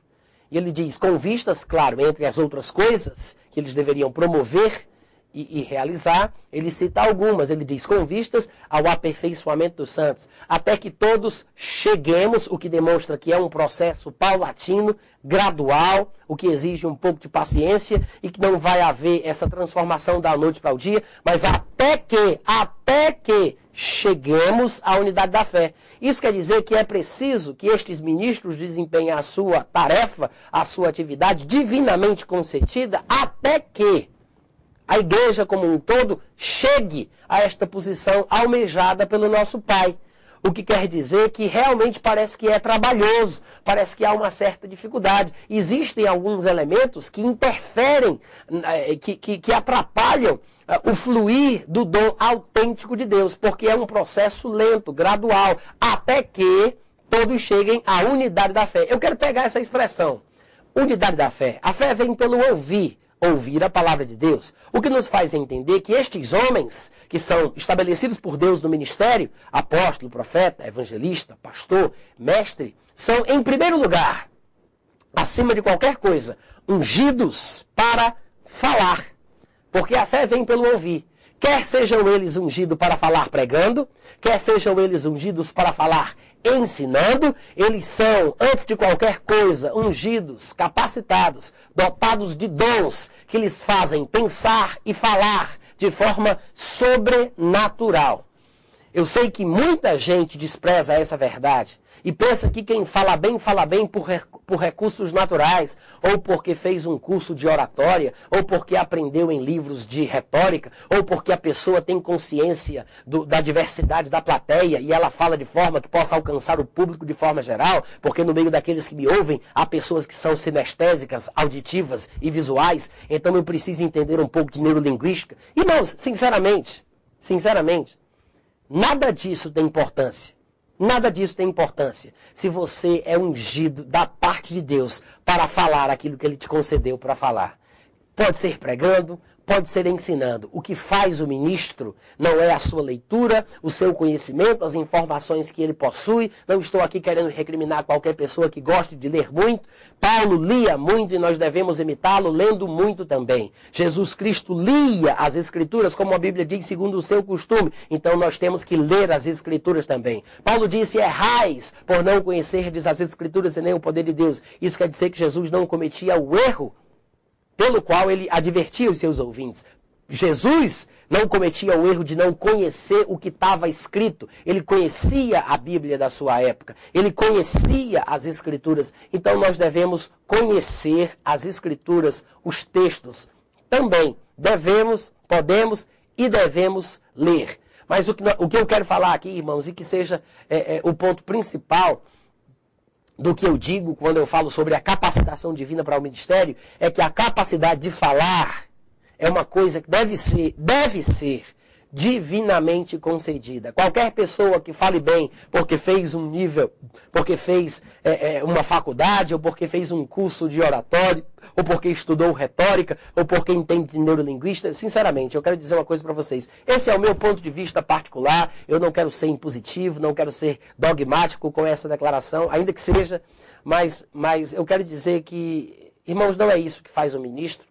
Não é isso que capacita uma pessoa para estar na frente da igreja, para liderar o corpo de Cristo com as coisas que ele diz. Porque quando uma pessoa é chamada para o um ministério, para ocupar uma posição de liderança, por causa de qualidades naturais que ela desenvolveu bem, o que vai acontecer é que ela vai arrastar a igreja, que é, é inicialmente, basicamente, uma entidade sobrenatural, ela vai, vai, vai arrastar a igreja do seu habitat natural, que é a sobrenaturalidade, para o mundo natural. A influência das palavras, das argumentações, dos textos, da pregação e do ensino daquele que se baseia em recursos naturais para ensinar, vai arrastar a igreja para a naturalidade. E isso é uma influência muito ruim. Eu prefiro ouvir uma pregação feita por um português maldito, por lábios gaguejantes, do que qualquer tipo de pregação muito bem elaborada, falada por um português bem dizido, mas que não tem unção do Espírito Santo. Esse é o meu, o meu ponto de vista, essa é a minha opinião. Creio que eu tenho o Espírito Santo, creio que estou falando isso por uma inspiração de Deus. Por favor, receba isso do seu coração e considere aquilo que deve estar em primeiro lugar. As primeiras coisas devem vir primeiro. Não estou recrimindo o estudo, não estou recrimindo a busca por informação, mas que você entenda e que você busque em primeiro lugar aquilo que faz um ministro ser o que ele é nos padrões da palavra. Há uma capacitação divina, há um dom que é divinamente concedido. E é com base nessa unção, é com base nesse dom que nós fazemos a obra, que nós agimos e que nós falamos. Somos ungidos para falar, somos ungidos para fazer. Lembra que Jesus Cristo era reconhecidamente um varão poderoso em obras e palavras? Essa unção que vem de Deus, ela nos capacita para falar e nos capacita para fazer. Existe um poder para falar que vem de Deus. E este poder pode nos fazer falar pregando ou pode nos fazer falar ensinando. Eu quero citar aqui um texto que demonstra isso na vida do próprio Senhor Jesus Cristo. Em Lucas, no capítulo 19, no versículo 47, está escrito o seguinte: Diariamente Jesus ensinava no templo, mas os principais sacerdotes, os desculpa, os escribas e os maiorais do povo procuravam eliminado, eliminá-lo. Contudo, não atinavam em como fazê-lo, porque todo o povo, ao ouvi-lo, lembre-se bem, ensinar, ficava dominado por ele. É interessante que a Bíblia diga que Jesus Cristo ensinava diariamente no templo. Diariamente. A Bíblia não diz em lugar nenhum que Jesus pregava todo dia. Não estou dizendo que ele não pregava todo dia. Eu estou dizendo que a Bíblia não diz que ele pregava todo dia. Se ele pregava todo dia ou não, eu não sei. Mas a Bíblia não diz que ele pregava todo dia. Mas curiosamente, diz em vários lugares, não é o único texto, que ele ensinava todo dia. O que me faz também entender que a pregação tem o seu lugar, o ensinamento também tem o seu. Mas que parece haver uma, uma certa ordem de importância entre a pregação, o ensinamento e, por exemplo, as curas e a manifestação dos dons. Parece haver uma ordem de importância. Jesus, por exemplo, em Mateus capítulo 4, versículo 23, Mateus capítulo, 4, versículo, capítulo 9, versículo 35, se eu não estiver enganado, a Bíblia diz quase como que de forma igual, que Jesus andava ensinando nas sinagogas, pregando o evangelho e curando as enfermidades. Exatamente assim, na mesma ordem, nas duas vezes que esse texto é citado no Evangelho de Mateus. Não é um erro tipográfico, não é uma falha de impressão, onde ele repete o mesmo versículo que foi citado pela primeira vez. É uma, uma repetição proposital. Ele diz da mesma forma, duas vezes, que Jesus Cristo ensinava, pregava e curava. Irmãos, Deus está tentando dizer alguma coisa. Ele mostra que o ensinamento tem que vir em primeiro lugar. A pregação é importante, mas não tanto quanto o ensinamento. E a cura é quase como que uma consequência da palavra que as pessoas ouvem. Porque a fé para a cura, por exemplo, ou até a fé para a manifestação do poder para curar, vem por meio de se ouvir a palavra. Aquele poder que saiu pelas costas de Jesus, que curou aquela mulher do fluxo de sangue, foi por causa da fé que ela tinha, mas a fé que ela possuía era uma consequência da fama ou das coisas que Jesus fez e disse que ela ouviu, sendo testemunhado por alguém. Então, ensinamento em primeiro lugar, pregação em segundo lugar, manifestação dos dons ou curas em terceiro. Mas eu quero mostrar nesse versículo que lemos que diz que Jesus ensinava todo dia, que o povo, ao ouvi-lo ensinar, ficava dominado por ele. Irmãos, há um quê aqui neste texto de sobrenaturalidade. Ensinar não é um, um ministério natural, baseado em recursos humanos, carnais, ao passo que outras coisas que outros ministros fazem são, são sobrenaturais, são da parte de Deus, são divinamente inspiradas. Nananina não. Nós vamos ler na Bíblia que o ensinamento, ele é uma coisa, eu digo, deveria ser né? Uma coisa divinamente inspirada. Há um poder para falar que vem de Deus, que capacita a pessoa que ministra, que faz com que os ouvintes que estão interessados para receber de Deus fiquem dominados debaixo daquela unção. É, esse, é essa a imagem que esse texto que nós estamos lendo aqui nos traz. Jesus ensinava e o povo, ao ouvi-lo ensinar, debaixo da unção do Espírito Santo, pela capacitação que vem de Deus, fluindo no dom que lhe foi concedido, o povo, ao ouvi-lo falar, ensinando, ficava dominado. Sabe aquela unção que, que lhe envolve, que lhe prende, que você fica tão concentrado que você não quer piscar nem dizer aleluia para não perder a bênção? É, é, é isso que eu sinto quando eu leio um texto como esse. O povo ficava preso debaixo daquela unção, dominado pela unção do ensinamento, pelo ensino debaixo da unção do Espírito Santo de Jesus Cristo. Irmãos, que nós possamos procurar isso hoje em dia. E que nós que temos chamado também para o ensino, independente de, de outros dons ministeriais que Deus pretenda colocar sobre a nossa vida, mas que se também temos o dom do mestre, a unção para o ensino, que nós possamos procurar esta qualidade, né? É, o, o, o selo de, de qualidade do ministério de ensinamento. Que nós possamos ensinar com base na unção que Deus supre, no poder que Deus supre. Se alguém fala, fale segundo os oráculos de Deus. Se alguém serve, serve, sirva segundo o poder que Deus supre. Nós possamos fazer a nossa parte de acordo com a unção que nos foi dada. Somos designados por Deus somos estabelecidos por Deus, o dom ministerial é divinamente concedido, Deus chama, Deus capacita, e é com base nesta verdade que nós devemos seguir pregando e ensinando a palavra de Deus. Eu quero mostrar, citando alguns outros textos, que existe sim, como eu tenho sugerido, um poder para falar. São três versículos que eu vou mencionar aqui, que, que solidificam ainda mais é, esta doutrina que eu estou sugerindo aos irmãos, esta verdade bíblica que eu estou pregando aqui. Mateus capítulo 3, versículo 11 é o primeiro texto. Depois nós estaremos abrindo também em, em Lucas 24, 19 e João 10, 41. Mas primeiramente, capítulo, no capítulo 3 de Marcos, no versículo 11, nós vemos João Batista dizendo o seguinte: eu vos batizo com água para arrependimento, mas aquele que vem depois de mim, todos sabemos, ele estava falando de Jesus Cristo. Ele diz: aquele que vem depois de mim é mais poderoso do que eu, cujas sandálias não sou digno de levar. Ele vos batizará com o Espírito Santo e com fogo.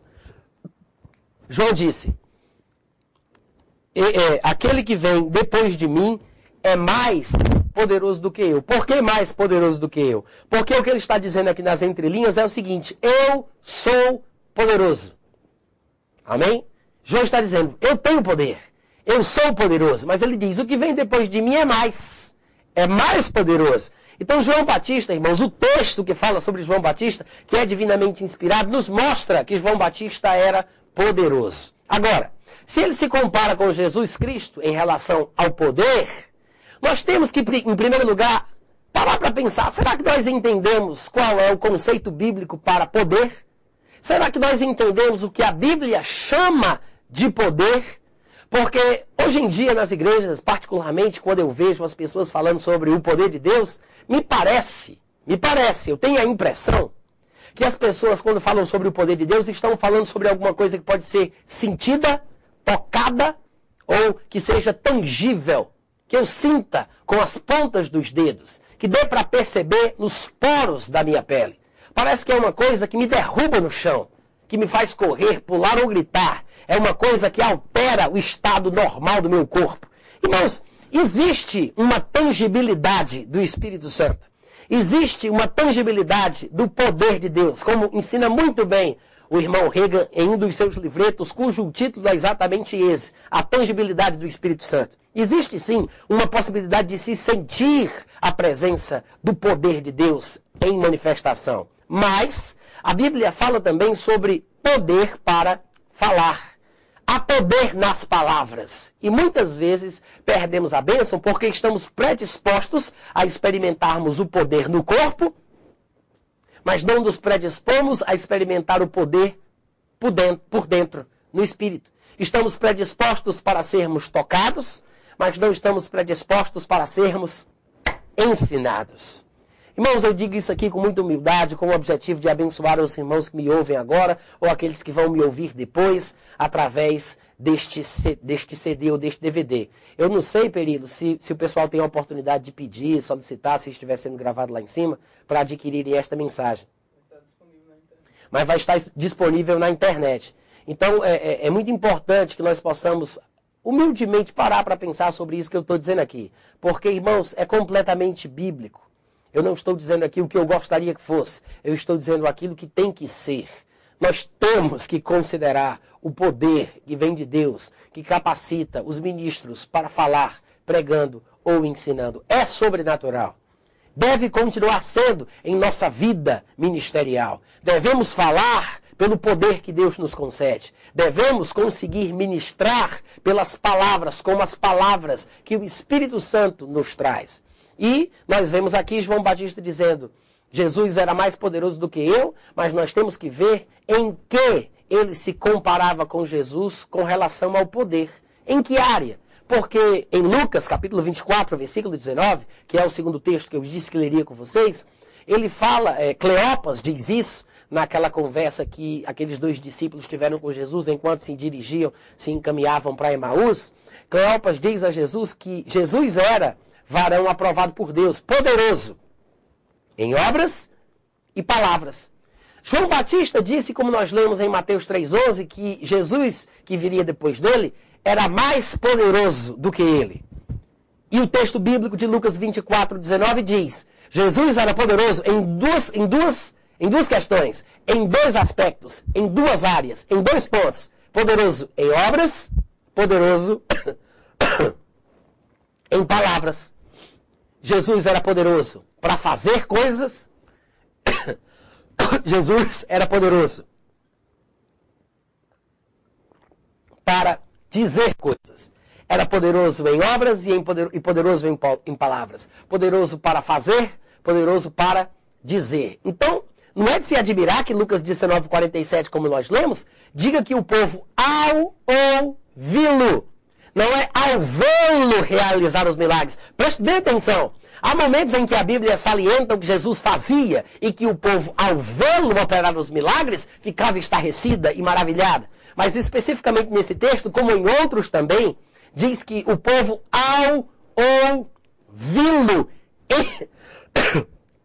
ensinar, ficava dominado por ele. Por quê? Porque havia um poder que atuava sobre Jesus no momento que ele falava, que conseguia dominar as pessoas. Irmãos, não pense que isso é uma coisa ruim, porque eu sei, pra, eu, porque eu sei que para alguns isso poderia parecer uma lavagem cerebral.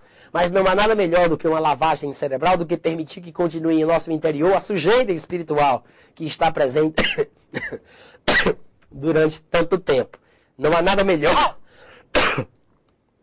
do que ficarmos. Desculpa é, do que ficarmos dominados, do que sermos dominados pela palavra de Deus. Então o povo ficava dominado pela palavra que fluía de Deus através de Jesus, pela unção do Espírito Santo. Então, nós citamos Mateus 3,11 e Lucas 24,19. Com esses dois textos, nós vemos então que, que João Batista, ele era poderoso, mas Jesus era mais do que ele.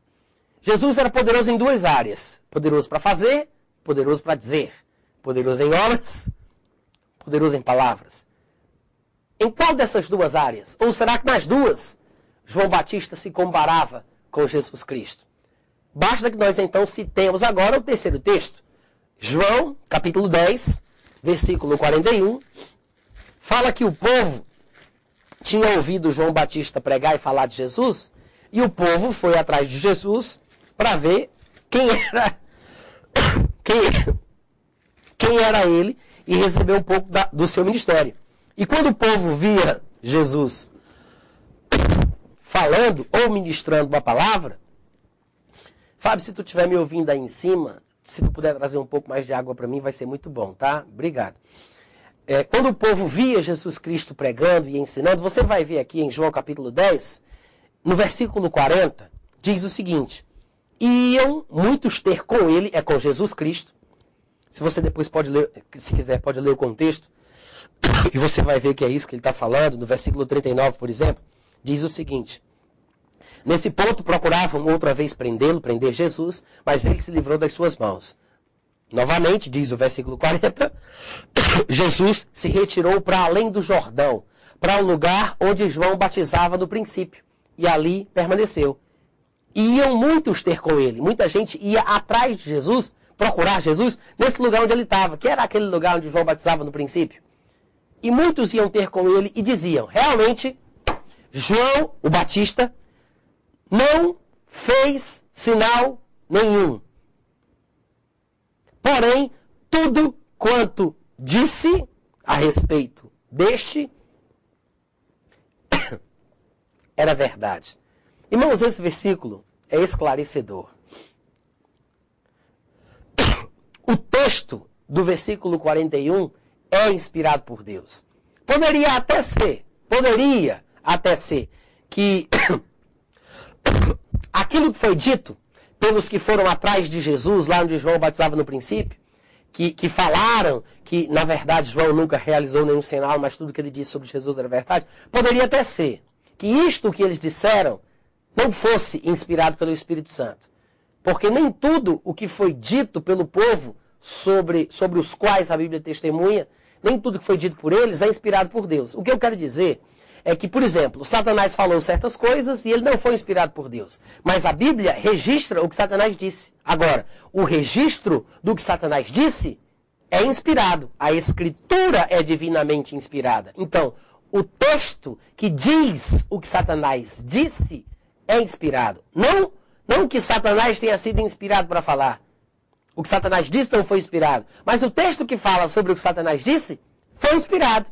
Então, usando o mesmo princípio, o que eu quero dizer aqui é o seguinte: poderia até ser que o que o povo disse não tenha sido inspirado, mas o texto que fala sobre o que o povo disse, irmãos, com certeza é. Por que eu estou falando isso? Para eliminar qualquer dúvida que você possa ter da verdade que o versículo 41 contém. Ah, mas quem disse isso não foi Jesus, quem disse isso não foi um discípulo de Jesus, não foi um apóstolo, foi um povo que ia, por curiosidade, procurar Jesus onde ele estava, lá no lugar onde João batizava no princípio. Isso aqui não é a palavra de Deus? Pode até ser, poderia até ser, que o que eles disseram não foi inspirado. Mas o que o texto diz sobre o que eles disseram é divinamente inspirado. Toda a escritura é divinamente inspirada por Deus e por isso útil para o ensino, para a repreensão e etc, como nós sabemos. Então, agora vamos fazer a conclusão da verdade que a palavra de Deus diz. Se a Bíblia diz, irmãos, pode chegar, pode trazer aqui para mim. Tu pode colocar nesse aqui, é melhor, né? Então, você observa, se a Bíblia diz que João Batista se comparou com Jesus Cristo, ele disse: Aquele que vem após mim é mais poderoso do que eu. E Jesus era poderoso em obras e poderoso em palavras. Então, nós temos que encontrar um terceiro texto, que é esse de João 10, 41, que nós acabamos de ler, que mostre a respeito de que João estava falando. Ora, João 10, 41 diz, e é um texto divinamente inspirado pelo Espírito Santo, diz que, de fato, João nunca realizou qualquer sinal. Nunca João fez sinal algum Nunca ele realizou qualquer obra milagrosa. Mas tudo o que ele disse era verdade. Sabe o que isso nos mostra? Que João estava se comparando com Jesus no poder para falar. Irmãos, pelo amor de Deus, existe um poder para falar. Eu sei que, que às vezes pode parecer chato que o pregador fique enfatizando o óbvio, mas acredite, é preciso que eu faça isso. Há muita gente que não entende que o poder não é simplesmente alguma coisa que faz o meu corpo tremer.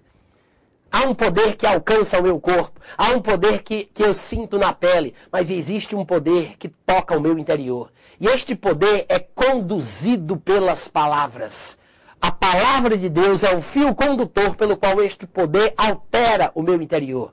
Foi através das palavras que Jesus Cristo, depois de certo tempo de influência, disse aos seus ministros: Graças a Deus, limpei vocês pela palavra que vos tenho dito. Vós estáis limpos pela palavra que vos tenho falado. A palavra tem o poder de conduzir de dentro daquele que fala para dentro daquele que ouve as coisas que estão no interior do pregador.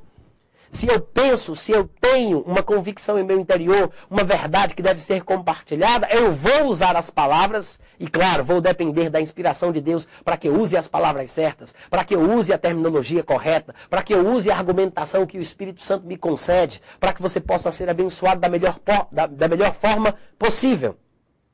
Então, eu vou falar as coisas que estão dentro de mim, usando as palavras, para que elas sejam transferidas para dentro de você.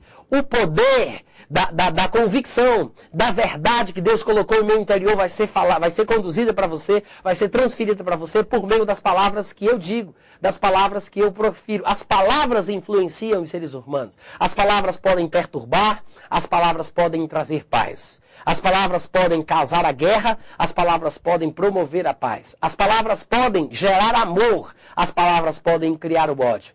A Bíblia diz que a resposta branda desvia o furor mas a palavra dura suscita a ira. As palavras têm a capacidade de salvar ou têm, as capacidade, ou têm a capacidade de arruinar a vida de uma pessoa. É pelas palavras que nós seremos salvos quando nós cremos naquilo que ouvimos. E é pelas nossas palavras que nós seremos julgados diante de Deus. O poder e a importância da palavra, não somente da palavra de Deus, mas da palavra em si, é, é, é, é, mais, é mais mencionada pela Bíblia do que a gente imagina. E como ministros, nós também devemos ter consciência da nossa atividade primeira naquilo que nós fomos chamados para fazer. Graças a Deus pelos dons do Espírito Santo, com os quais nós somos equipados para realizar atividades que ajudam as pessoas que estão precisando de um toque porque Deus, na sua misericórdia, concede a manifestação dos dons para aqueles que precisam. Ele desce até o nível em que a pessoa se encontra para abençoá-la, porque Deus é misericordioso, porque Deus é um Deus bom, porque Deus é um Deus de graça. Aleluia. Mas nós temos que entender que a palavra de Deus tem que estar em primeiro lugar na ministração, na palavra do ministro, para promover, entre outras coisas, a fé naqueles que nos ouvem. O papel principal e primeiro daquele que é capacitado por Deus e chamado para o ministério apostólico é falar, pregando ou ensinando. O papel primeiro, a atividade número um daquele que é chamado para o ministério de profeta é falar, pregando ou ensinando. A atividade número um e primeiro daquele que é chamado para ser evangelista é falar, pregando ou ensinando. Provavelmente pregando. A atividade número um daquele que é chamado para o ministério de mestre ou de pastor é falar, pregando ou ensinando. Irmãos, que nós possamos observar que existe um poder para falar, para que nós, como eh, membros do corpo de Cristo, de, de Cristo de uma forma geral, possamos aprender a estar predispostos para receber, predispostos para ouvir, para aprender, e não apenas predispostos para sermos tocados ou predispostos para sentir o poder de Deus que, que alcança o mundo natural. Que nós, como ministros, por sua vez, tenhamos consciência que existe um poder que Deus supre, que nos faz pensar e nos faz, e nos faz falar como convém, como Deus quer. Porque é, essa, é, é com base nessa capacidade que João Batista falava e que Jesus Cristo também ministrava. Era debaixo desse poder para falar que o povo que o ouvia ficava dominado. Você observa que em João 1,19, e eu já estou começando a encerrar, eu quero dizer aos irmãos que daqui a pouco a gente vai estar encerrando, mas é, eu só quero concluir para deixar pelo menos essa parte da mensagem. Mas em, em, João capítulo 1, a partir do versículo 19, a gente vai ver João sendo interrogado a respeito de que, do, do que ele dizia sobre si mesmo. E perguntaram para ele: Tu és o Cristo? E ele disse: Não sou. Tu és Elias? Ele disse: Não. Tu és o profeta? Ele disse: Não. É interessante que a gente observe o que João diz, porque é bom que a gente saiba quem é, mas parece que às vezes é necessário que a gente entenda quem nós não somos. Ele diz: Não sou o Cristo, não sou Elias, não sou o profeta. Então, quem és? Eles, eles perguntam a João: O que dizes a respeito de ti mesmo, para que nós demos respostas àqueles que nos enviaram? E ele diz: Eu sou, como disse o profeta Isaías. Olha que coisa linda. Você tem que saber sobre você e tem que falar sobre si, sobre o seu chamado, sobre a abrangência do seu ministério, sempre que possível, citando textos da palavra de Deus. Porque, afinal de contas, foi João quem criou esse negócio. Eu sou o que a Bíblia diz que eu sou. Eu tenho o que a Bíblia diz que eu tenho. Eu posso o que a Bíblia diz que eu posso. João Batista declarou, quando foi perguntado: O que dizes a respeito de ti mesmo? Para que demos resposta àqueles que nos enviaram. Sobre mim mesmo, o que eu tenho a dizer, quem eu sou, ele diz, como disse o profeta Isaías, como está escrito no livro do profeta Isaías, eu sou a voz do que clama no deserto. João Batista sabia qual era a abrangência do seu ministério, qual era o ponto nervoso do seu ministério, o ponto central, o que ele deveria fazer. Ele nunca realizou sinal algum, como diz João 10, 41. Mas ele disse: Eu fui chamado para falar. Quem és tu, João Batista? Ele disse: Eu sou uma voz. Eu fui ungido para falar. Eu fui ungido para dizer coisas. Tudo o que ele dizia, irmãos, era verdade. Porque ele havia sido ungido para desempenhar esta atividade. Existe uma unção, existe um poder que nos capacita a falar como Deus quer. João Batista disse: Jesus é mais poderoso do que eu, mas eu sou poderoso também poderoso para falar. Eu sou a voz que clama, que fala, que proclama, que prega, que conta, que diz, que inspira.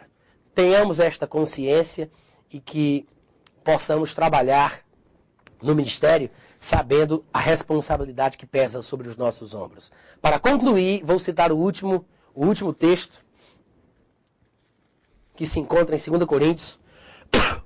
Eu ia terminar agora, mas eu observei que nos textos que o Espírito Santo me concedeu, que como eu disse, fiz questão de escrever para que eu não pudesse ser irresponsável com a inspiração que vem do Pai, para que eu pudesse falar todas as coisas, ou pelo menos a maioria delas, que o Espírito Santo me concedeu. Eu percebi que, eu percebi que tem um texto que, que é essencial para isso que nós estamos dizendo aqui e que vai arrematar tudo com muita, com muita maestria. Vai finalizar com muita clareza. E eu sei que vai abençoar muito meu, os meus irmãos que estão me ouvindo até agora, ou também aqueles que vierem a ouvir esta mensagem posteriormente. No capítulo 3 de 2 Coríntios, Paulo está falando sobre o seu ministério. E, e, eu quero que você tenha em mente que estamos falando sobre questões ministeriais desde o começo, mas nesse ponto da pregação da mensagem, é, deste ensinamento, nós estamos falando sobre o poder para falar, como você deve ter observado muito bem. Estamos mostrando que é bíblico acreditar, esperar e agir neste poder para falar. E aqui, Paulo está falando, acredite nisso, está falando exatamente sobre isso. No versículo 1 do capítulo 3, ele diz. Começamos, porventura, outra vez a recomendar-nos a nós mesmos? Ou temos necessidade, como alguns têm, de cartas de recomendação para vós outros, ou de vós outros a nosso respeito? Então você observa que Paulo fala que às vezes é preciso haver uma carta de recomendação ou uma recomendação é, quando se trata de certas pessoas. Mas ele diz: não temos necessidade, como alguns têm, de cartas de recomendação para vós outros, ou de vós outros, a nosso respeito. Por quê? Porque vocês seriam a nossa carta de recomendação. Observa isso. Ele diz: a vida que vocês vivem, o que vocês são, é uma carta de recomendação sobre quem nós somos, sobre qual é, qual é, é, é, é o tom do nosso ministério, a, a, qualidade do ministério que recebemos de Deus. Vocês são a carta de recomendação do nosso ministério. É isso que ele pretende dizer. Ele continua. Vocês, a vida de vocês, o que vocês são, é a carta, representa a carta é, é, de recomendação da gente, que foi escrita, que, que está escrita em nosso coração, mas foi conhecida e lida por todos os homens, estando já manifestos vocês como carta de Cristo, produzida pelo nosso ministério. Então ele diz que essa carta que eles são, que é conhecida e lida por todos os homens, na verdade, em primeiro lugar, antes de ser escrita no coração dos coríntios, estava escrita no coração dos ministros. Ela saiu do coração dos ministros, porque eles as receberam de Deus, as palavras, as ministrações, as doutrinas, as argumentações vieram de Deus para o coração do ministro e saíram do ministro para os ouvintes, no caso aqui os, os coríntios. E a carta que estava escrita no coração dos ministros passou a ser escrita no coração dos coríntios pelas palavras que foram ministradas a eles. Então Paulo diz: a vida que vocês têm foi produzida.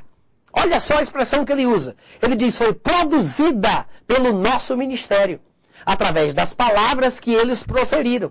Então, Paulo está tendo muita ousadia no falar a respeito do poder que o seu ministério tem para produzir vidas consideradas como cartas de Cristo para serem lidas por todos os homens. Irmãos, é uma declaração muito ousada. E é exatamente por isso que Paulo diz: produzida, escrita, não com tinta, mas pelo Espírito do Deus vivente, não em tábuas de pedra, mas em tábuas de carne, isto é, nos corações, nos corações dos coríntios. E ele diz: Eu sei que eu estou falando de forma muito ousada, é uma declaração muito forte, falar que a vida que vocês têm é, é, foi produzida pelo nosso ministério, através do Espírito Santo. E ele diz: Mas é por intermédio de Cristo que nós temos, é, é que nós temos tal confiança em Deus, confiança de pensar assim, confiança de falar assim.